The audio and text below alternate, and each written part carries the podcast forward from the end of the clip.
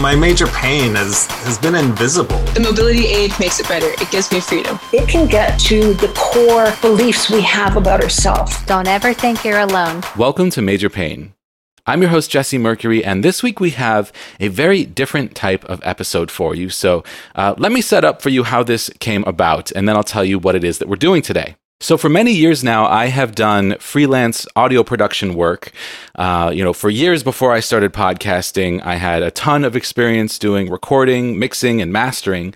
And my longest client, my longest term client that I've been doing uh, mastering work for, is my good friend Steve, who I've known since college, uh, at least 15 years at this point. And Steve is a hip hop producer. So, I mean, you know, back when I used to have a recording studio in San Diego, we would stay up late drinking bottles of Rex Goliath and working on hip hop tracks together. Steve is a great producer and he's also a great friend.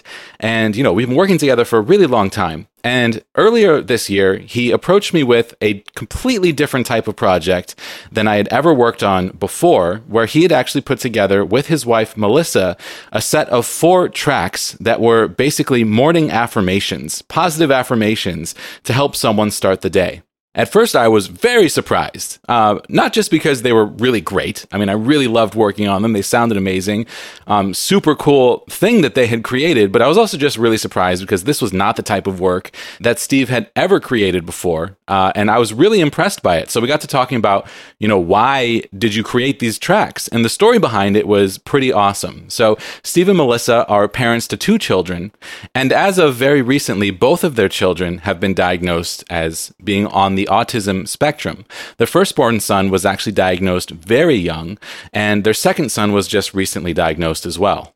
Melissa is a big fan of daily affirmations, and she wanted to find some affirmations to share with her children, but couldn't find anything that really fit what she was thinking of. So she talked to Steve, and they ended up producing four tracks together of daily affirmations for their autistic children. I feel like these four tracks are really special, and I feel like the story behind them is really special as well. So I thought it could be a really cool episode of the podcast to sit down with Steve and Melissa and talk through the history of raising their children so far and what brought about this creative project between the two of them. So I approached Steve about doing it, and at first he had a lot of reservations, and we'll talk about that during the episode today. But we eventually did decide to move forward, record this episode, and that's what I have for you today. Very different than what we normally do on the show, but a really special episode that I'm very excited to share. And as a special treat during this episode, we will share all four of these morning affirmations tracks with you. These four tracks are now available on all major streaming platforms Spotify, Apple Music, Bandcamp, under the name The Affirmations Collective, and there are links in the show notes for this episode. During this episode, Steve will mention a couple of resources that were helpful to him in learning about autism. One of them is the works of a writer that he follows who is autistic, uh, providing some firsthand perspective. So, Steve sent me an article by this writer, and I've linked that in the show notes. His name is Dylan Matthews, if you are interested in checking out his work. And Steve also mentioned an earlier episode of this podcast where we discussed being diagnosed with autism as an adult with our amazing guest, Mina. So if you're interested in checking that out, that is season one, episode 45. Before we get into our conversation with Steve and Melissa today, I have to thank our community of listeners supporting this show on Patreon. If you are enjoying this podcast and would like to help support it financially with a monthly contribution, please check out our Patreon campaign at patreon.com slash majorpainpodcast. Subscriptions start at $2 per month and each subscription tier comes with different recognition, special gifts, and bonus content. So, extra special thank you to our Patreon producers who are supporting this show with a generous contribution of $25 per month Steve Kavanaugh, Chris Fowler, Ensign Q, Trish O'Brien, and Hipster Leia. Another great way to support this show is by signing up to participate in research studies and surveys with Rare Patient Voice, where you can be paid for your time. I actually just spoke with someone who went through this process and has received several checks for participating in research studies and surveys, and I'm very excited to hear that it was a really great experience. So, this is a great way to support the chronic illness community and the disability community by participating in scientific research aimed at finding better therapies that can better better the lives of people with your disease. So I highly recommend checking it out, rarepatientvoice.com slash major pain podcast. When you sign up through that link, you will also be supporting this show. Don't forget to leave us a positive rating and review on the podcast platform that you listen to this show on. And if you have a moment to head over to Apple Podcasts, no matter what podcast platform you listen to, um, if you have a moment to head to Apple Podcasts and leave us a positive rating and review, it is very, very appreciated. You can interact with this show on social media at Major Pain Podcast on both Instagram and TikTok. You can send me an email, majorpainpodcast at gmail.com, if you have questions for myself or our guests. And you can leave a comment on every episode of the podcast at our website, majorpainpodcast.com. I wanted to share a quick story with you before we get into our discussion this week. So, we often talk about medical gaslighting and doctors not listening and people going undiagnosed for years and years or misdiagnosed because doctors were not willing to pay attention. But, you know, I feel like sometimes we forget to highlight the wonderful things that doctors can do for us. And I had just an absolute fantastic, incredible appointment this week that I was not expecting. So I just want to tell you the story real quick. So, in my journey, my search to try to find an answer for my mystery illness, to find a diagnosis, I've been seeing this doctor who is interested in people like me and has been running a ton of tests. And one of the tests that she ran was a urine test looking for heavy metals, and it turned up a high level of arsenic. So we were confused by this. We ran another urine test looking for arsenic, and it was once again high. So she set up an appointment for me with occupational medicine, which is where you would go if you got sick at work because of your occupation. Uh, let's say you were, you know, working at a a smelter or something like that, or in a mine, uh, and were exposed to heavy metals, that's where they'd send you. And she thought maybe this would be the place to go to figure out what was going on with my arsenic levels. When I called to schedule this appointment, they had already left a message for me saying, Hey, this is the occupational medicine team. We've taken a look at this, and your arsenic levels are organic arsenic and not inorganic arsenic, which means that it's not coming from some sort of, you know, heavy metal toxicity situation. It's likely just natural arsenic in the food that you're eating or in the water that you're drinking, and it's actually within the safe limit.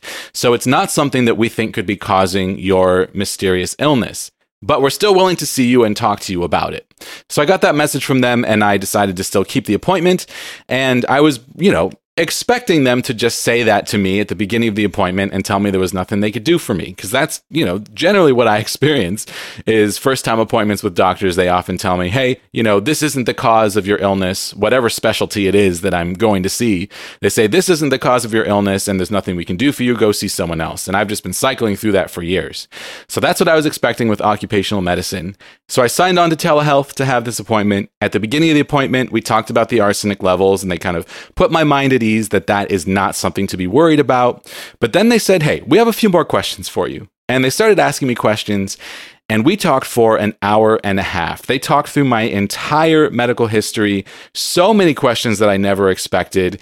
And even though the arsenic level was not really something they were concerned about, they applied their expertise to my entire life, my entire medical history. We talked about my mold exposures. We talked about the length and the time of my different flare ups. We talked about every job I've ever worked at and whether or not there were any hazardous materials at those jobs. We talked about my genetic testing, and it was just mind blowingly good. Mind blowingly good. I couldn't believe it. And this was a team I was talking to two different doctors with two different um, areas of expertise in occupational medicine. And they were both just so patient, listened to everything I had to say, asked so many questions. And at the end, they offered their thoughts saying, you know, I know you've had a ton of testing done and, you know, we haven't looked at every single test you've ever had, but maybe there's some sort of issue like this mast cell activation disorder that we're now looking into. They said that that sounded like a reasonable lead to follow. Um, they also said they didn't think that we had sufficiently ruled out autoimmune disorders or an, an, immunodeficiency of some kind. And they put a letter together to send to my primary care provider and my uh, new doctor that I've been seeing, who's sort of my diagnostician. And it was just more than I could have ever asked for. I was almost in tears by the end of the of the conversation because I'm just so used to being brushed off.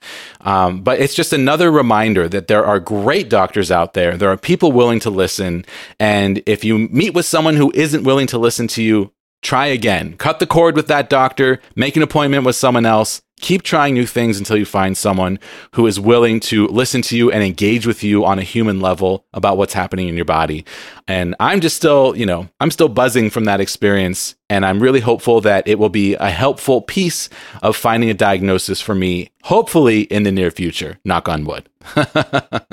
The last thing I wanted to share before jumping into our conversation today, I talked about how this podcast came about because I was doing audio mastering work for Steve, and that is something that I do. I am a freelance audio mastering engineer, and I also do mixing and recording and all sorts of audio production. So if you are in need of audio production, uh, if you have an album that is recorded and you're looking for a mastering engineer, hit me up. I would love to work with you. And you can contact me through our email address, majorpainpodcast at gmail.com.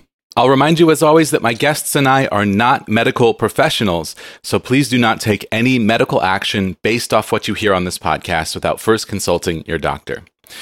All right, well, let's jump into our fantastic conversation with Melissa and Steve. And to jump into our episode today, we're actually going to listen to the title track from the Affirmations Collective new EP, My Home is Happy.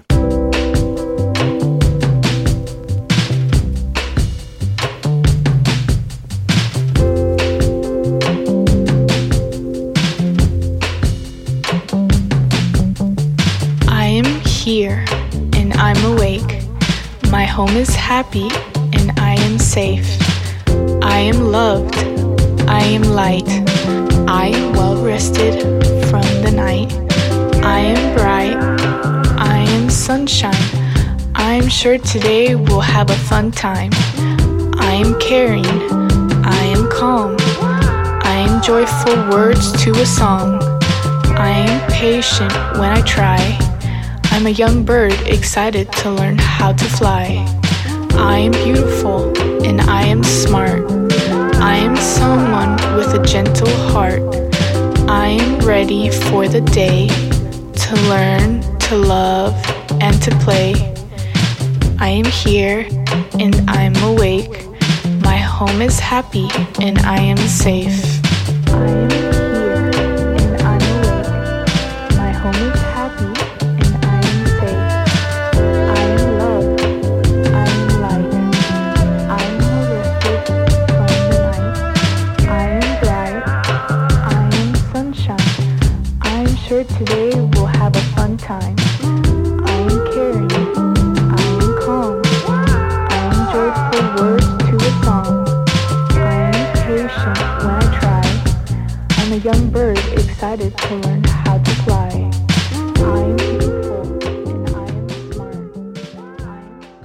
Melissa and Steve, welcome to the podcast. Thanks. Thank you. Yeah, this is going to be a really unique episode today, a little different than what we normally do, but I'm really excited about it. I think it's going to be uh, super interesting to listen to. I really appreciate you both being willing to come on the show and share. Thanks for having us on. Yeah. So we just listened to uh, one of your morning affirmation tracks. So why don't we start there? Tell us about this project. Tell us about what we just heard. We just listened to Home is Happy. So I kind of came up with the idea. I'm a big believer in affirmations. I think I do it myself once in a while, and I like the positive things that come along with it. So, and I thought our kids could really take to it. It was real, it really sucks because I started looking for stuff for them, and all of it just was not very good, or at least I didn't want to listen to it. So, um, you know, I didn't want to do like Baby Shark where it got stuck in your head for a million and a half years. yeah. So, but I wanted it to be something that adults also wanted to listen to or would be okay to listen to for their kids. And yeah. that's where Steve comes in. Yeah. And just zooming out a little bit, you know, our son is autistic, and we found that one of the characteristics mm-hmm. of his autism was a little bit of a black and white view of good behavior and bad behavior. And so helping to coach him and sometimes discipline when there would be behavior that's like not the way we do things, he would internalize as I am, I am the worst. And we thought, oh no, no, no, no. We're that's that's not gonna fly. Like we uh, you know, Melissa started looking for some content that could help kind of reinforce messages of, you know, it's healthy and normal to make mistakes, understanding the nuance of like, need to love yourself um, but also take to heart when you um, when you make some mistakes and use that to improve. What she found was a lot of very meditative, very droning, and poorly produced content that's out there. And you know, I, I for many years have, as my my hobby and passion, been a hip hop producer. Mhm. Thought you know there's maybe a little bit of groove and energy that could be brought to to the table. And Melissa curated a a playlist of very kind of uh, neo soul Motown inspired kind of get the f up out of your seats and get your ass to church Exactly. type of music that she felt I think correctly would um, be the right tone for kids and adults alike. Yeah. Yeah. And Steve, you and I have known each other for what, 15 something years, maybe a little more. Yeah. And we've collaborated a ton on music over the years. And, uh, you know, I do a lot of mastering, audio mastering for you. And you brought this project to me, and I was like, these are great tracks. You know, like the, I've never heard anything like it before. And I, when I work on mastering something, I actually take it into the car and listen to it there. And I was doing so with Andy in the car. And she's like, "What is this? I love this, and I want this." and we've Oh. actually, uh, we were having a really stressful day, and you know, on the road. And I'm just like, well, why don't we listen to these morning affirmation tracks? And she's like, yes, please. So we've actually used it to relax ourselves. Um, So it definitely has, you know, I don't know. You, you've really hit this sweet spot of something that I, I, I love the story of where it came from and, and why it was created, but I feel like it does have, uh, you know, use for really anyone who's looking to just kind of like chill out and recenter. Yeah, and I think that's like, you know, one of the benefits of, you know, affirmations in general. It's like say it aloud as a first step to making it true.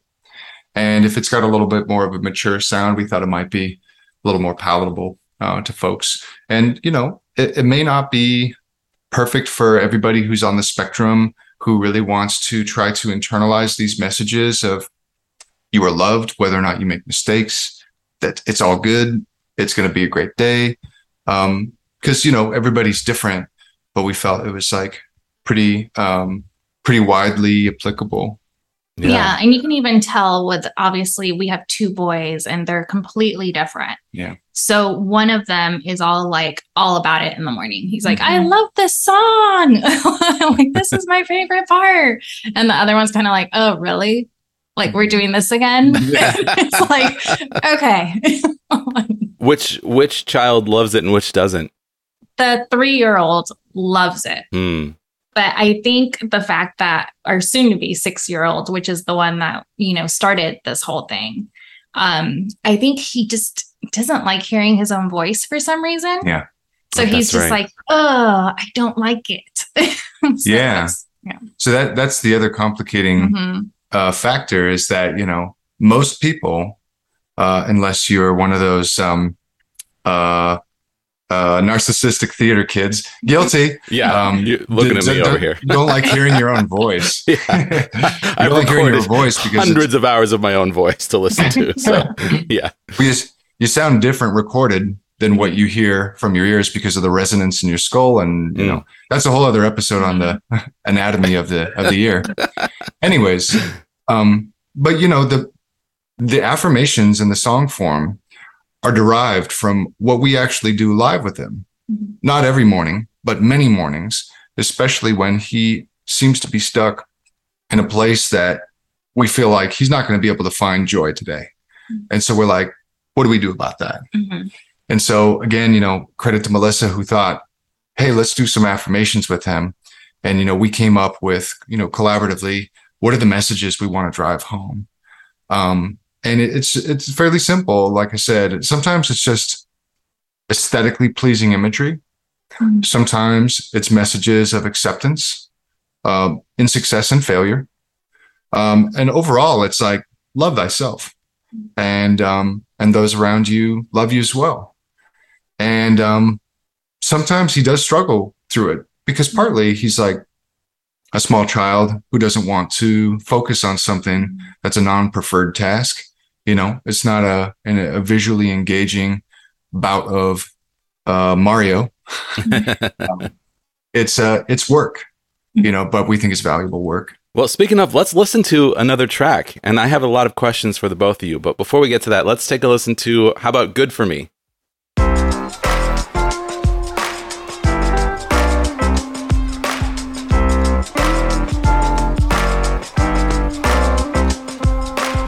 There is joy, there is play, there is love to guide my way. There's mistakes I'll make, but hey, I just stop and say, I'm smart, I'm smart. I belong. I belong. I got love for the world to see, and it's gonna be good for me. Say, I am bright, I'm bright. I will grow. I'll grow. I got love for the world to see, and it's gonna be good for me. There's fun, there's games, there's friends that know my name.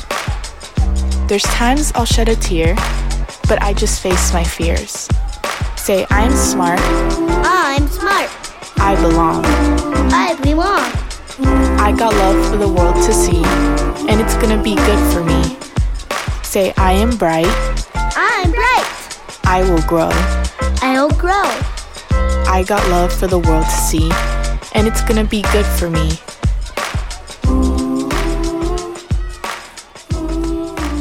So you mentioned that your almost six year old son, Sebastian, uh, is autistic and that that's where this whole project was born. Uh, so let, I'd love to hear a bit about your, your history, you know, bringing up an autistic child. And I know before we do, you know, talking about doing this episode, there were a few reservations uh, that were discussed about doing this at all, which I'm curious to hear about as well. So, what what are your reservations in talking about this publicly? And then let's get into this story. Yeah, fir- first of all, Sebastian being a child isn't yet of the age to have the awareness of how much uh, he wants autism to be part of his identity. And that needs to be his call. And in so many ways, this is his story to tell. But we found that, you know, there's still a lot for this community to benefit from our story. We approach this from a loving way.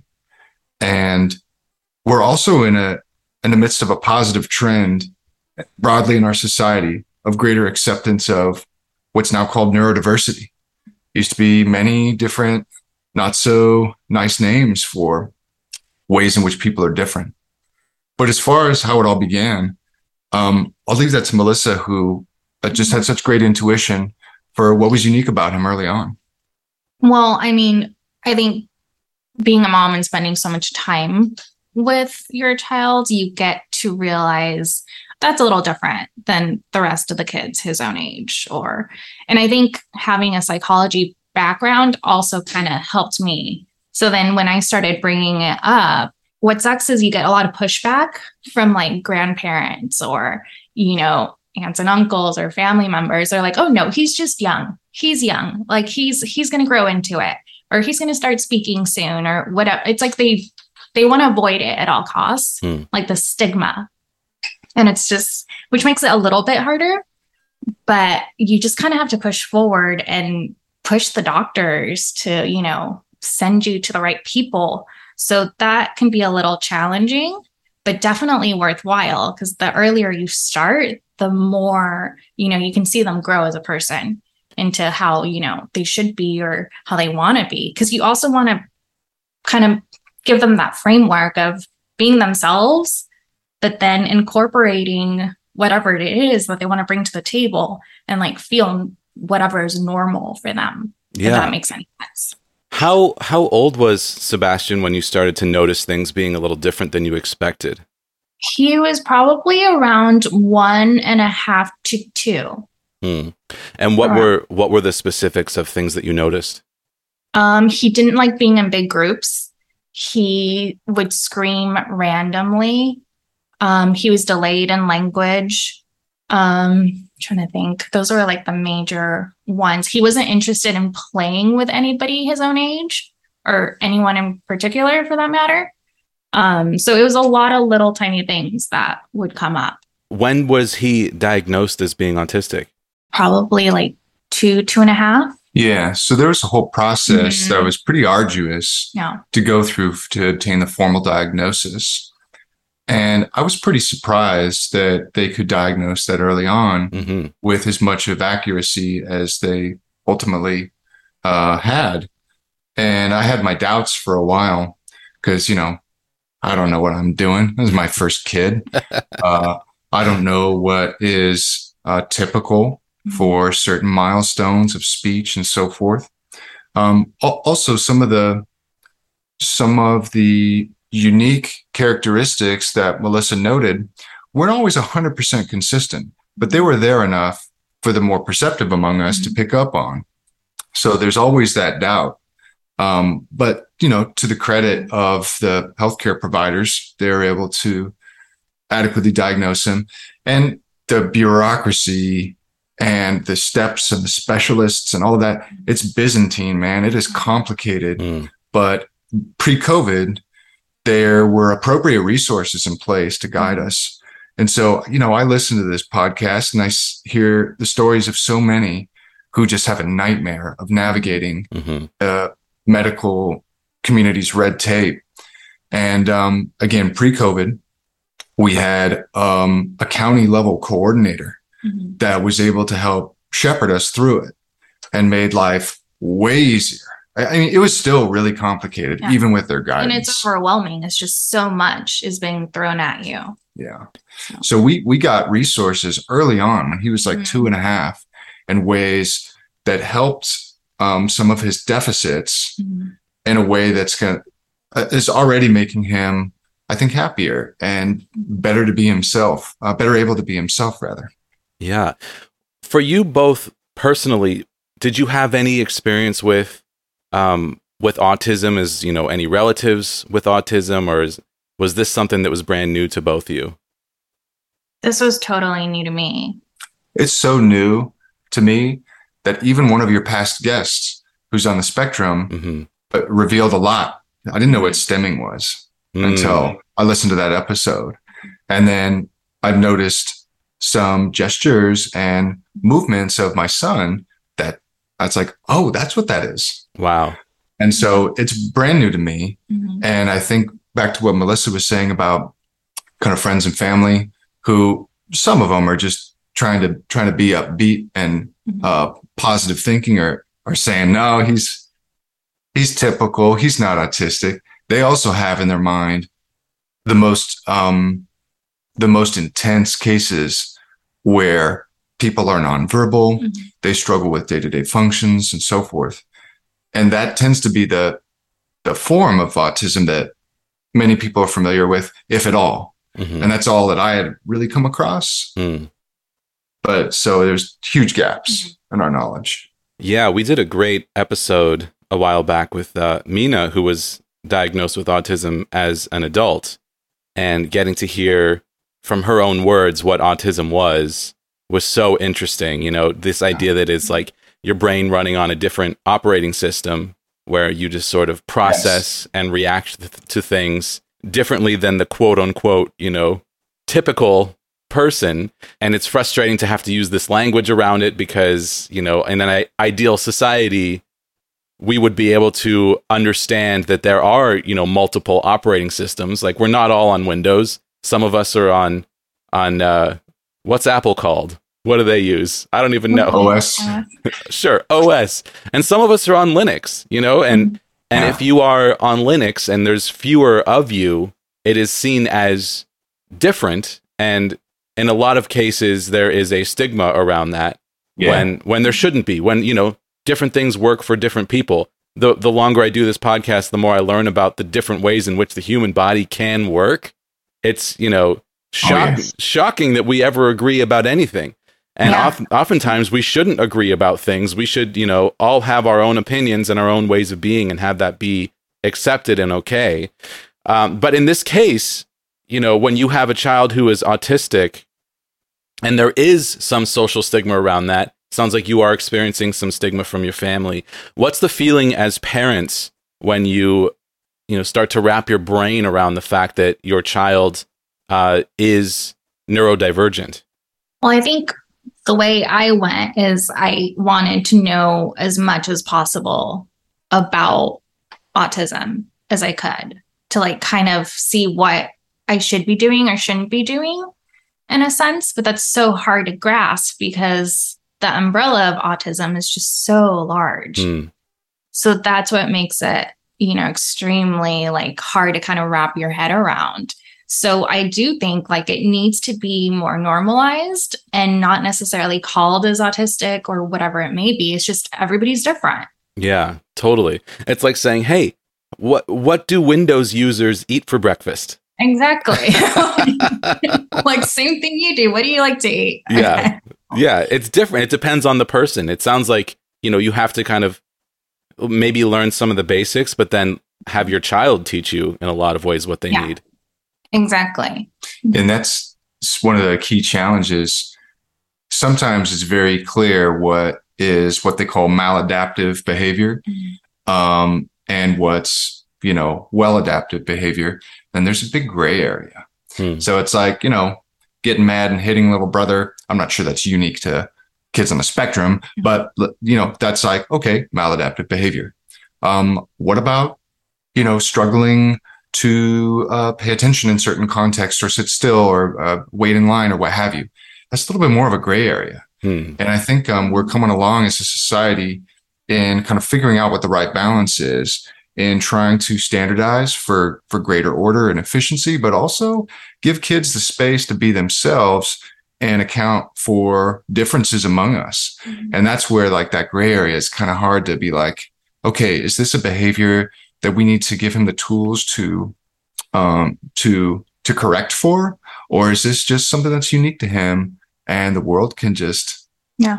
can just Adjust. accept yeah you you adjust accept you know Yeah, that's so accept people how they are that's so tough because like we all have to exist within the society. We all have to have the tools to, you know, function as far as, you know, having interpersonal relationships and being able to uh, you know, have the patience to, you know, like go to school and get a job and do the things that we all have to do.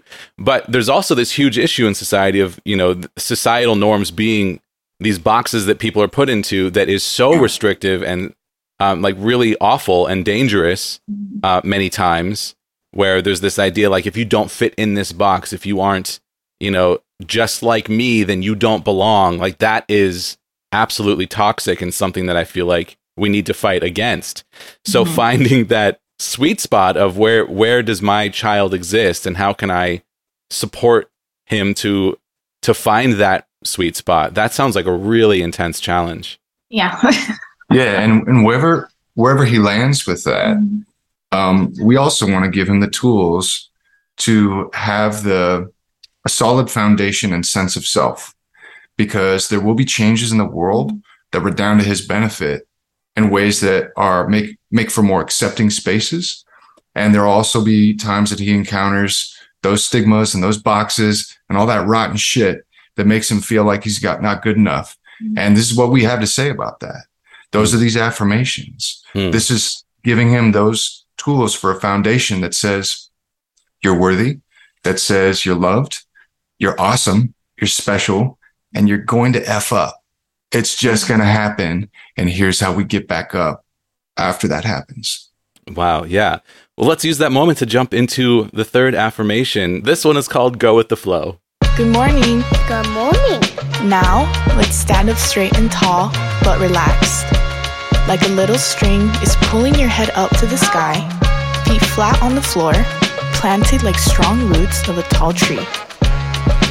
Keep your hands at your sides, resting and calm. Look in the mirror. Do you love what you see? Mm-hmm. Do you see someone that is strong and healthy? Mm-hmm. Do you see someone that is calm and at peace? Sure. Do you see someone that is loved just the way you are? Yes, I do. Are you going to have a good day? I think so. Are you going to have the best day? Yes. As your feet stay planted like a strong, tall tree, let the rest of your body gently sway, like branches in the soft breeze. Move with it, breathe with it, go with the flow. Say, I am smart, I'm smart. I am a good person, I'm a good person. I am happy, I'm happy. I am flexible. I'm flexible. I stop, breathe, and tell myself, it's okay. I can go with the flow. Oh. Do you see someone that is strong and healthy? Mm-hmm. Do you see someone that is calm and at peace? Mm-hmm. Do you see someone that is loved just the way you are? Uh-huh. That's very nice. Are you going to have a good day? I think so. Are you going to have the best day? Yes. Okay. Go with the flow. Go with the flow. Go with the flow.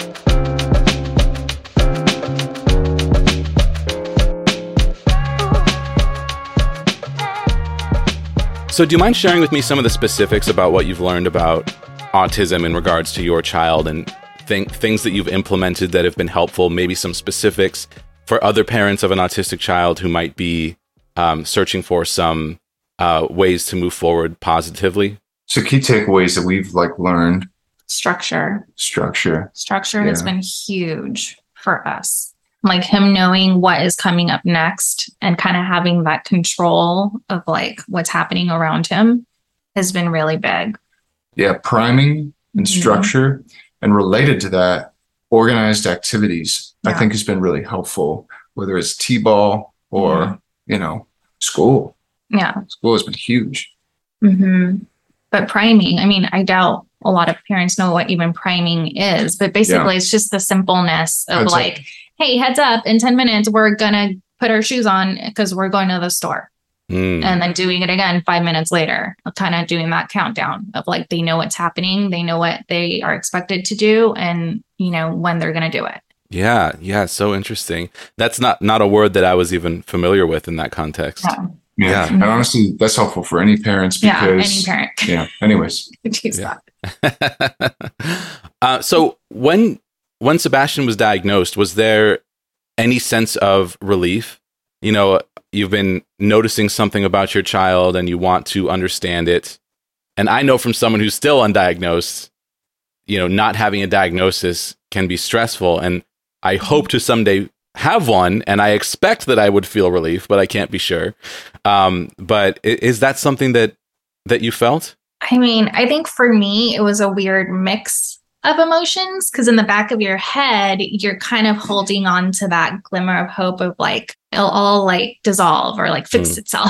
Mm. like, and then finally, when you get the diagnosis, you're kind of like, it's kind of like this little tiny mourning period Mm. because you're like, I want them to be okay. And I don't know how that's going to like, you know, influence or like affect their life Yeah. like if it's going to be a good thing or a bad thing or i don't know. So you always kind of have it in the back of your head of you want to protect your child and that also includes them being happy all the time which is dumb and surreal.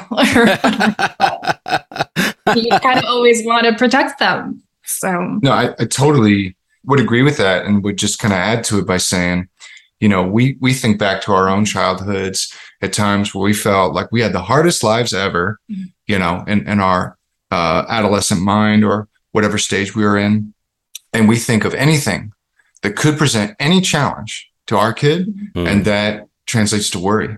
Mhm. What was tempered for me is actually hearing um, the firsthand account of a of a, a writer that I that whose work that I follow, who's like I'm autistic and I'm able to live a happy, well-adjusted life because I learned some tools to cope with some of the um, particularities of my neurodivergence uh, early in life, and so that stuck with me. Hmm. And if, if it's interesting to the to the audience, we can put in the in the notes who that who that writer is and what he does.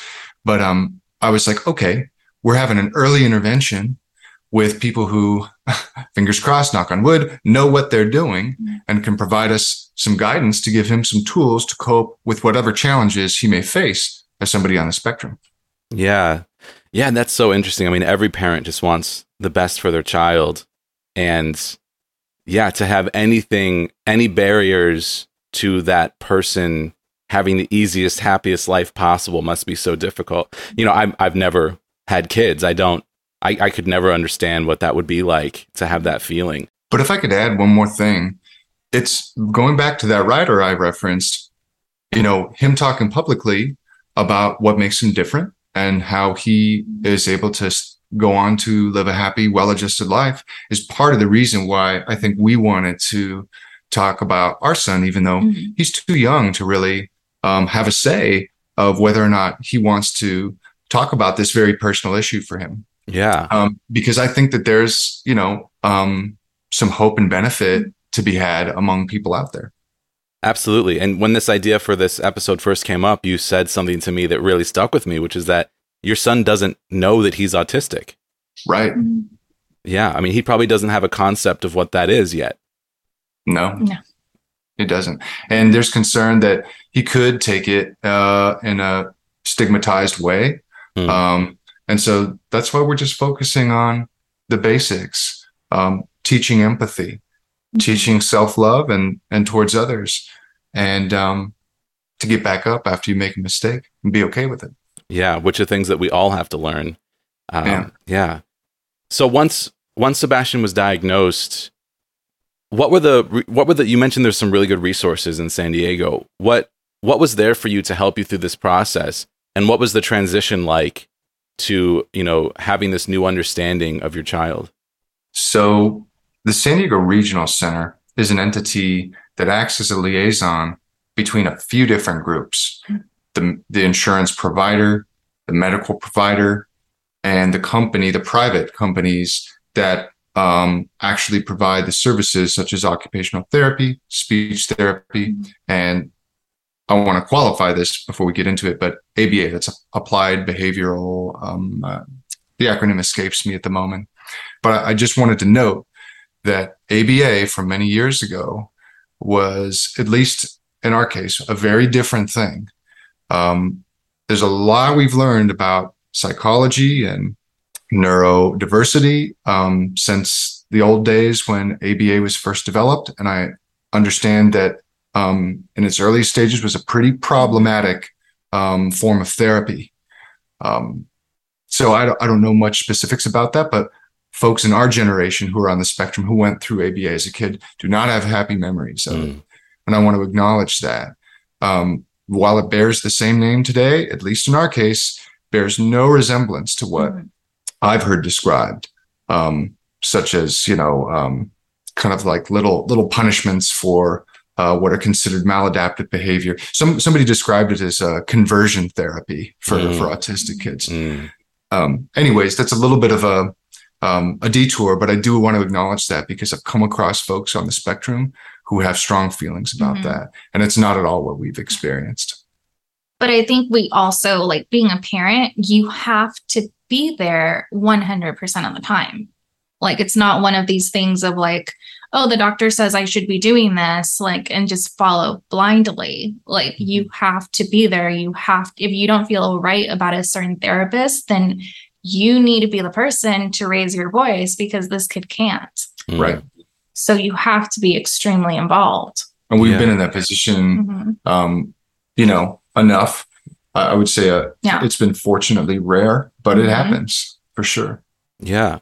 So on- once Sebastian starts these services, what was that transition period like? So first of all, they they so they have a therapist come to your house. um, which is uh, you know an amazing service. Yeah. But what they do is they start off with um, such an overload of amount of therapy that that's one of the areas where you need to push Mhm. back. They're like, okay, he should have 20 hours a week of therapy. Mind, mind you, he's already started preschool. Yeah. So he was already in preschool, going about four to five hours a day. And then they're saying 20 hours of therapy. Yeah, do the math. Yeah. It was very busy, busy. Like he was going full time job. Like, yeah, yeah I was like, 40 hours. I'm like, this is insane. So we had to push back and be like, this is too much. Yeah. So, Yeah, so we scaled it down Mhm. and it becomes a negotiation with the Mhm. insurance of what's the minimum that we can have that they'll still cover it and Mm. carry him without dropping him from Mhm. services altogether. And that's where I think that they've got some real room for improvement Yeah. and looking at what the capacity for a two or three or even four or five year old has to put in hours of, you know, not arduous therapy, but therapy nonetheless. hmm What was your impression of what it was like for Sebastian when all of this started?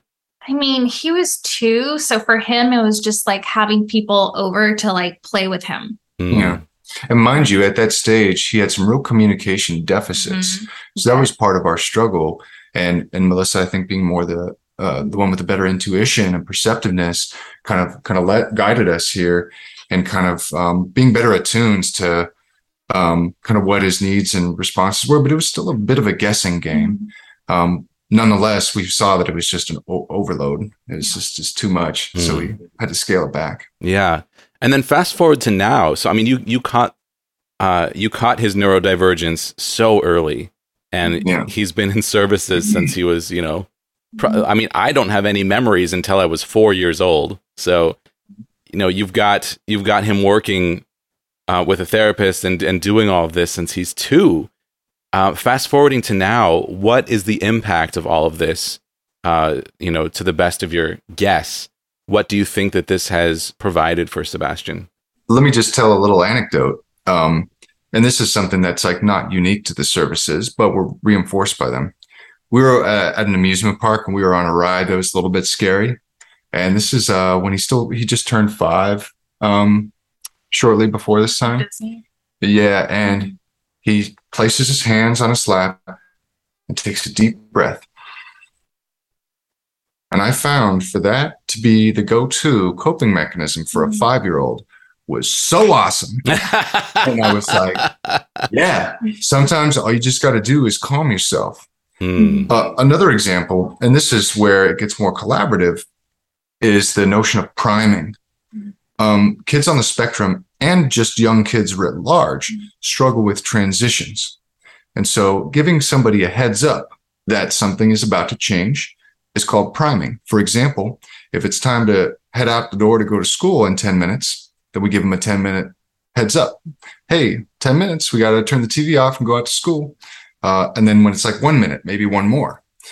And if you think about um, if they're engaged in what they call a preferred task, if they're reading a book they really like, or doing something even more engrossing for the brain, video games or that ultra high definition, immersive, uh, you know, 4K TV, um, you know, that those are some serious dopamine hits that Mhm. that's going on. And to pull the rug out from under that with no warning is a struggle for any child, and and more so for for a child on the spectrum. And so priming has been a great go-to tool that I think, um, you know, uh, has been really helpful. But but also that's just one of the other ways that the world could adapt to neurodivergent people. Just you know, little things like heads up whenever there are are changes, and we see that in like disclosures of um, uh, films. You know, photosensitive people may have issues with this uh, with this uh, with this episode or what have you.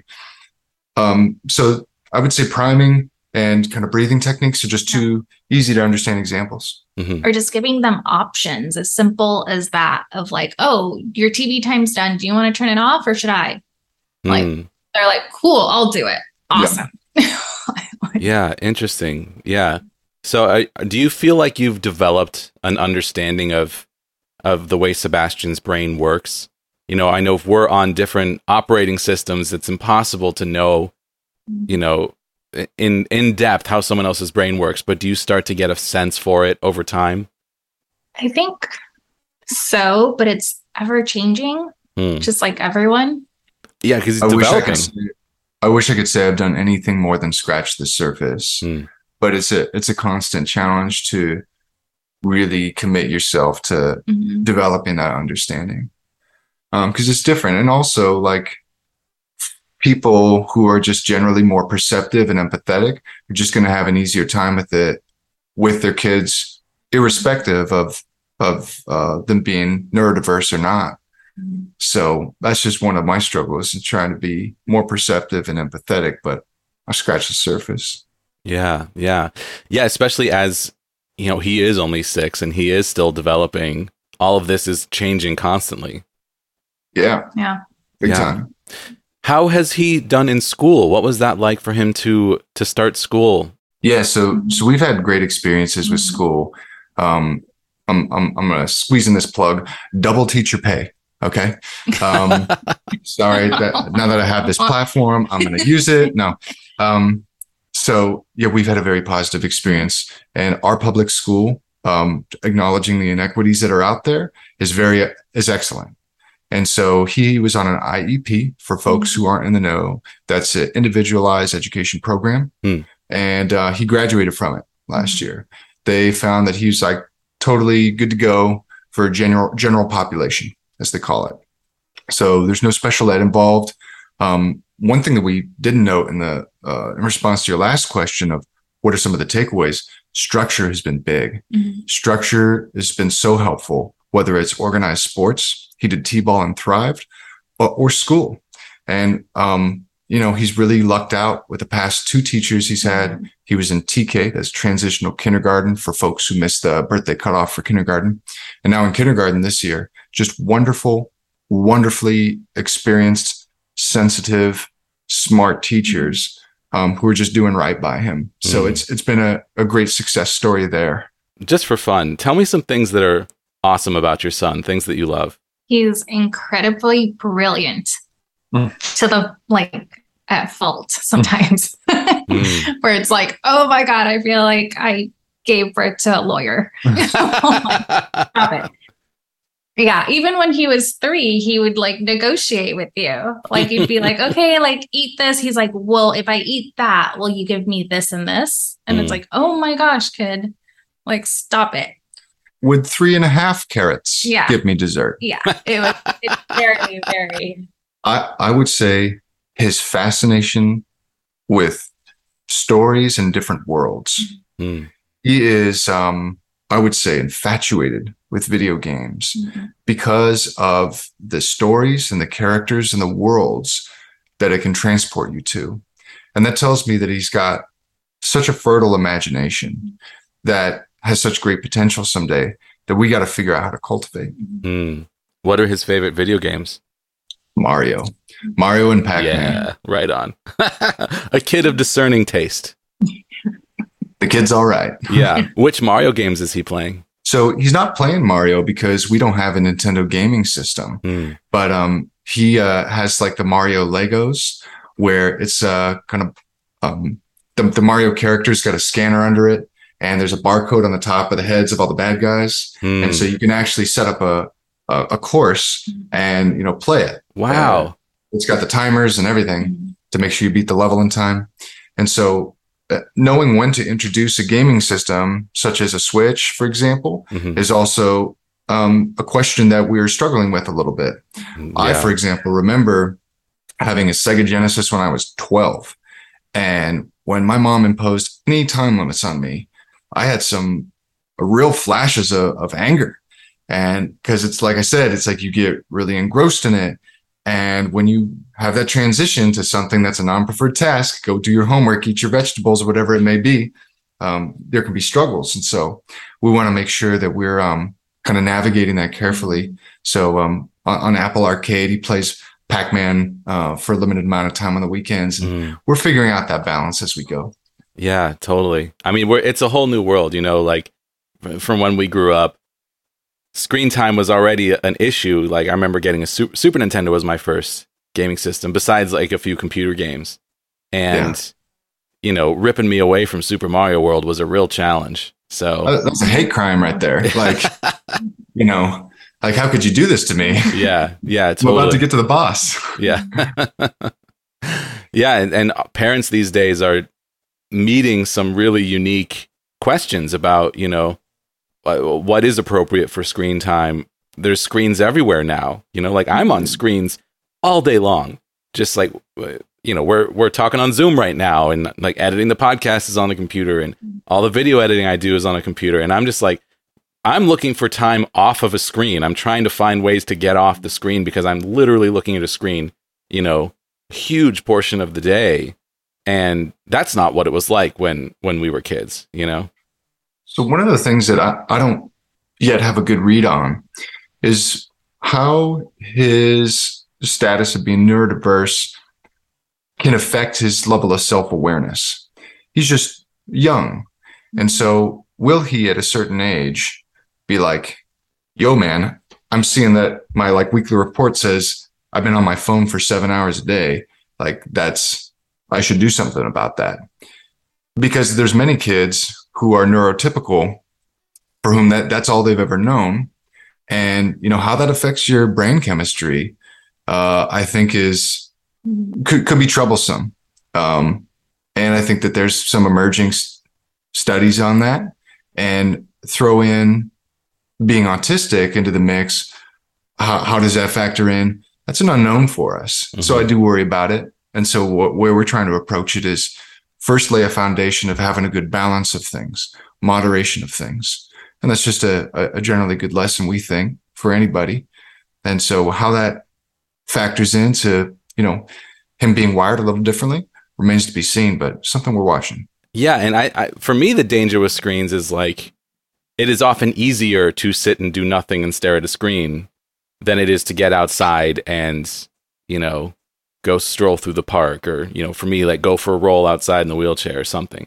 And like f- making sure that I have that outdoor time uh, built into my day was something I had to adjust back into my life, you know? And I without even realizing that it had been lost and it made such a huge difference for my overall well-being so Mm. yeah you know i remember being a kid and like going and playing outside and all that stuff and i can just imagine how easy it would be to not do that these days and to just be on a screen so like you know finding the self-regulation for me to get outside to to you know make special um trips planned to go out and be in nature it's like all of these uh, all these things that are so much harder than just like, well, I could go be in nature in Stardew Valley, you know, without ever leaving my bed. Um, so just yeah, it's it's and it's it's made a huge positive impact in my life to put more attention into that area. Yeah, what what you brought up was, I think, a better way of putting it. You said self regulation. I said self awareness, but I think that really is it. It's self regulation. Uh, awareness is the first step. That you know, there's there's a better balance to be had, but then it's actually doing it. I'm a, I'm a bleeping adult, and I have a hard time, you know, making myself do what I should be doing, whether it's going to bed on time Yeah, or limiting working screen time, out, working like out, what have you. Yeah. Yeah, So self regulation is, uh, we believe, one of the challenges with uh, being on the spectrum, and so that's one of the things that we're trying to teach. And you know, the affirmations are just one of the tools. yeah, absolutely. What is the preferred terminology? Neurodiverse or neurodivergent, or is there a difference?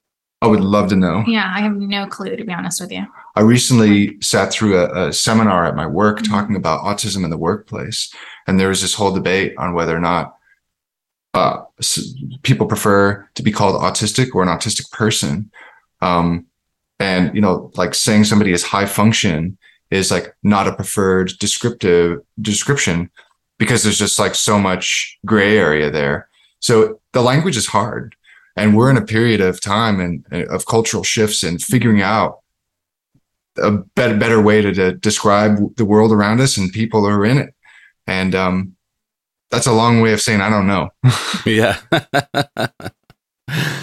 I mean, the learning curve of being a parent of a child with autism is high.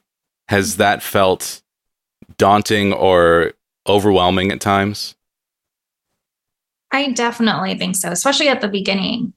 And then, you know, having two of them diagnosed, um, you're just like, but they're so different. So that's a whole other curveball because you're just like, oh, okay. Your younger child has been diagnosed as being neuro- neurodiverse as well? yeah. I did not know that. hmm Wow. How old is your younger child? He's three. And you say that the experience so far has been really different. Yeah. Like they're totally different, totally different personalities. Um, I was even surprised a little bit with the second one. Mhm. which I'm still a little iffy on. Um, I'd like further testing, Hmm. but we're still doing like, you know, the therapies and he seems to be thriving. So Yeah. Yeah, a little background on that. Since statistically speaking, um, if one sibling is autistic, the other is disproportionately likely to be, apparently, especially among males. Um, they have a lower threshold for the diagnosis. Mm. We think that it's possible that he was misdiagnosed. Mhm. Um, but at the end of the day, uh, the early interventions don't hurt. It's like it's good stuff. It's uh, very rich interaction and teaching tools that are great for everyone Mhm. to to cope with the struggles of life. Um, you know, um, so so. Anyways, he's receiving services. He may or may not be uh, on the spectrum, Wow. um, but they they try to shoot first and ask questions later, knowing that uh, if the diagnosis is correct, the early interventions help. And if it's incorrect, they don't hurt. Exactly. Yeah. Right. Remind me of your younger son's name? Nico. Miko. Nico. Nico. Uh-huh. Nikolai, but Nico for short. Yeah. Wow. How how do your how do your boys get along with each other? I think it's a typical. Yeah, like they they hug, they play, mhm. they brawl, and they bicker. Yeah. Okay.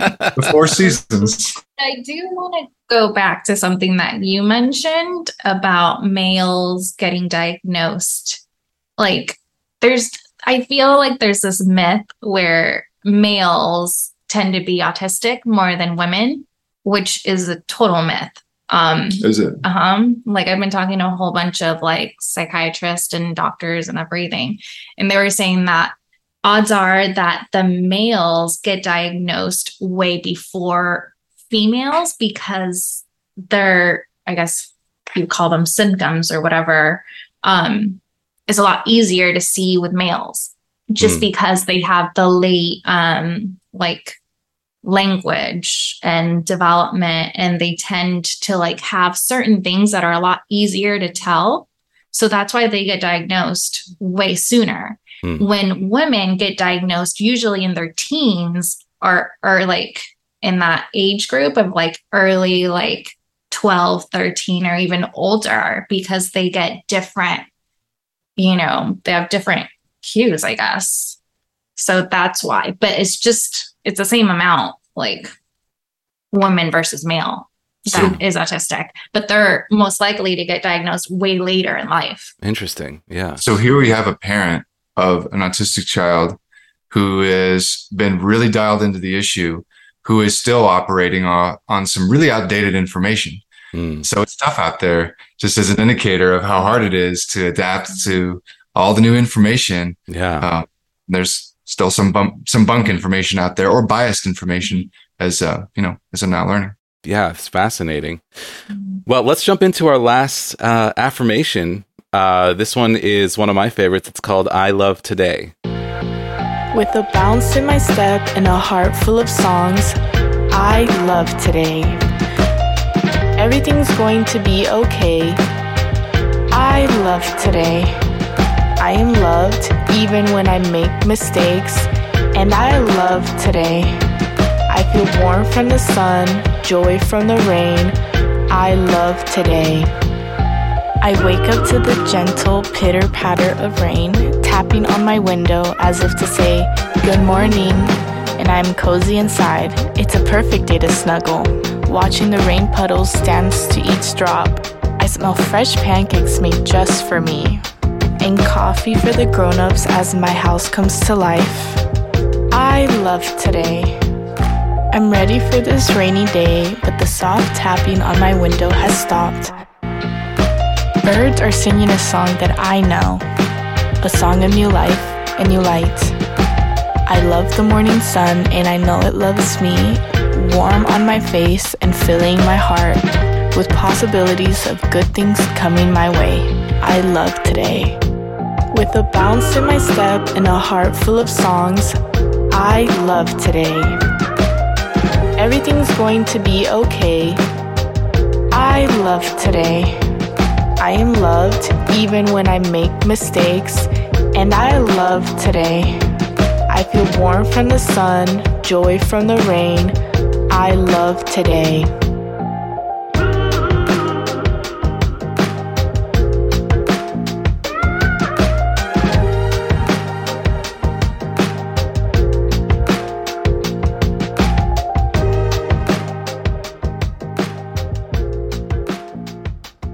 Tell me a little bit about the production of these tracks. Uh, who is the vocalist? I know that you know the we, we've heard a child's voice in these tracks, and that is your son Sebastian, as you mentioned. But who is the uh, the lead vocalist? So I have a little sister and she just started college. So now she's 18. But when we started this, she was what, 17? 16. Really? 16. Yeah. Wow, that's your little sister. She has Mhm. such a calming voice. Yeah. Yeah. So we um when we first started recording her, her her voice was less mature than it is today. And so I was like, "Oh no, what are we going to do?" We, I loved the fact that she was like almost an adult but still had some childlike qualities to her Mm. voice to kind of bridge the gap. Yeah. And um, so we worked and worked and worked. It's it's making her sound just a little younger. So we so we didn't have to kick her out of the Mickey Mouse Club. and uh, I'm kidding. And um, so what we what we came up with is um, hopefully a, a voice that's more uh, relatable to children. I I love all four of these tracks. I know that they are now available uh, on Bandcamp. So where can people go if they want to listen to these? everywhere. Yeah, we did uh, release it on all the all the platforms. So folks who are looking to listen wherever is convenient for them, you can find it under the Affirmations Collective. Awesome. And on all the major platforms, it sounds like. Yes, sir. Yeah. So my last question for you, as parents of uh, of one and potentially two autistic children, um, what advice do you have for other parents who are, you know, dealing with anything similar, um, looking for, looking to hear from someone else who has lived some of this experience? What are the most helpful things that you could provide? Um, Learn as much as you can, as early as you can. Fight for your child. Be an advocate. Um, be assertive. yeah. Be very involved. Be very involved and seek support. Mhm. Find community. Yeah. There are people who have walked this path before you who are ready to share their experiences so you don't have to um, encounter some of the pitfalls that they did.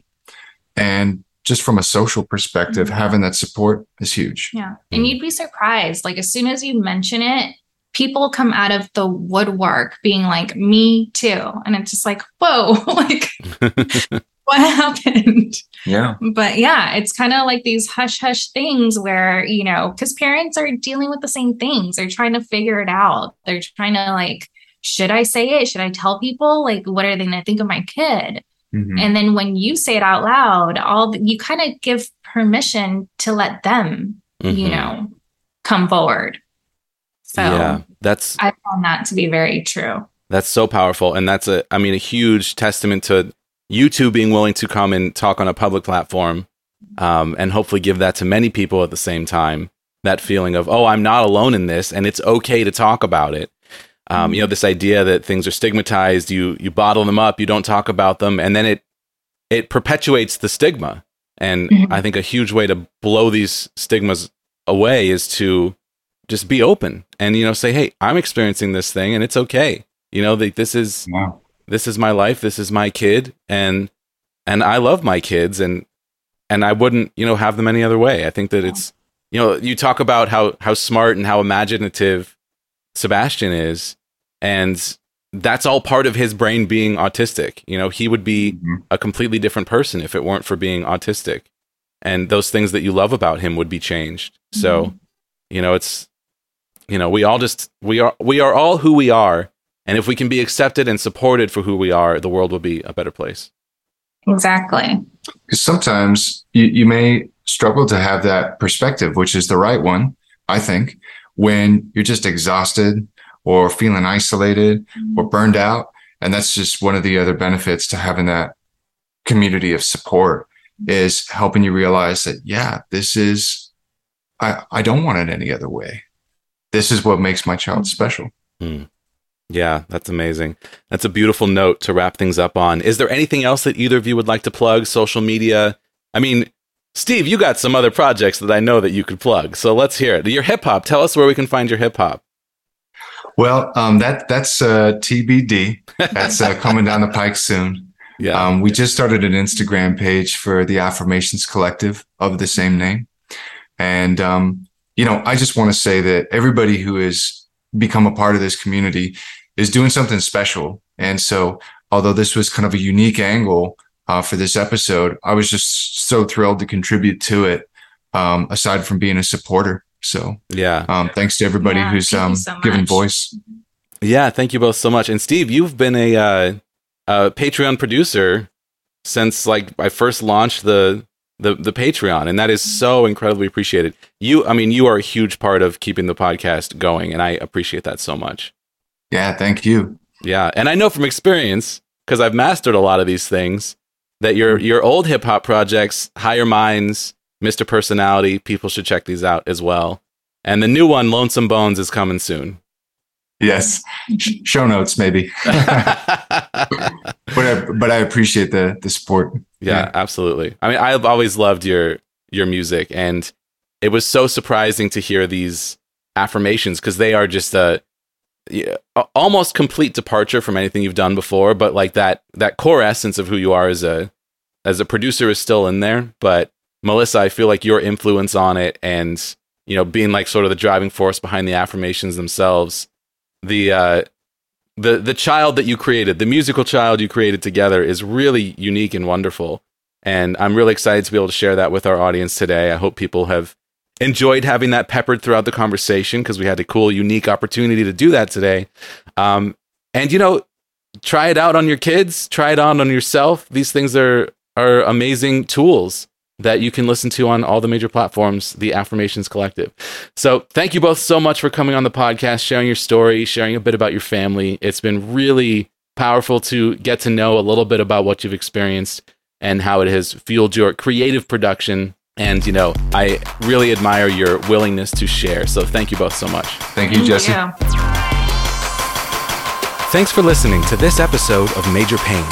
I'm Jesse Mercury, your host and the producer of this podcast. Artwork by Egg Salad Salad. Our theme music is the song Time Machine from my sci fi synth pop album, available at jessemercury.bandcamp.com. Send your thoughts or questions to our email address, majorpainpodcast at gmail.com. You can also use that address to find us on PayPal. Tips are greatly appreciated. Don't forget to leave a positive rating and review on Apple Podcasts or the podcast platform of your choice. Find more information about this show or leave a comment on any episode at our website, majorpainpodcast.com. Major Pain is supported by listeners on Patreon. Thank you to our $2 per month supporters, our $7 per month patrons Naomi Adele Smith, Sunny Roberts, Laura Stevens, Brooke Walters Schmidt, Kelsey Madsen, All Around Foundation Waterproofing, Danielle Signorelli, Alexandria Henderson, and Justin Minnick. And our $25 per month producers Steve Kavanaugh, Chris Fowler, Ensign Q, Trish O'Brien, and Hipster Leia. Learn how you can support the show while receiving special recognition, gifts, and monthly bonus episodes at patreon.com slash majorpainpodcast.